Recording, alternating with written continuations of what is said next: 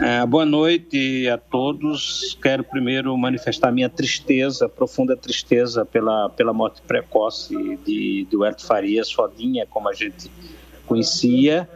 E, e, quero começar registrando que, que o Elton Farias era o, o, típico jornalista de, de algum tempo atrás, que, que hoje nós temos dificuldade de encontrar nas redações, que é o jornalista intelectual, é o jornalista que, é, que, que, que se reveste totalmente de conhecimento para poder enfrentar todas as funções do jornalismo. Ele era um não apenas um homem é, que, que, que, se inclinava pelo conhecimento literário, mas o conhecimento mais amplo é, da vida, da humanidade, era inquieto nesse, nesse campo. Então, as redações é, um pouco mais, mais atrás aqui, elas eram repletas de, de pessoas de elevado conhecimento, de conhecimento amplo, holístico, é, de verdadeiros intelectuais.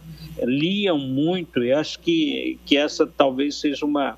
Essa é a marca, a marca fundamental de Wellington Farias e é uma coisa que o jornalismo hoje se ressente. Nós não temos é, pessoas que é, que, que, que a, a, abraçam assim a sede do conhecimento, que é para poder, como jornalista, transmitir, trabalhar melhor e fazer é, efetivamente um, um, um trabalho de informação bem mais amplo para a sociedade. Josual Pereira, da Rede Tambaú de Comunicação, muito obrigado pela sua participação e pelo depoimento aqui na Hora H, para toda a Paraíba na Rede Mais Rádio.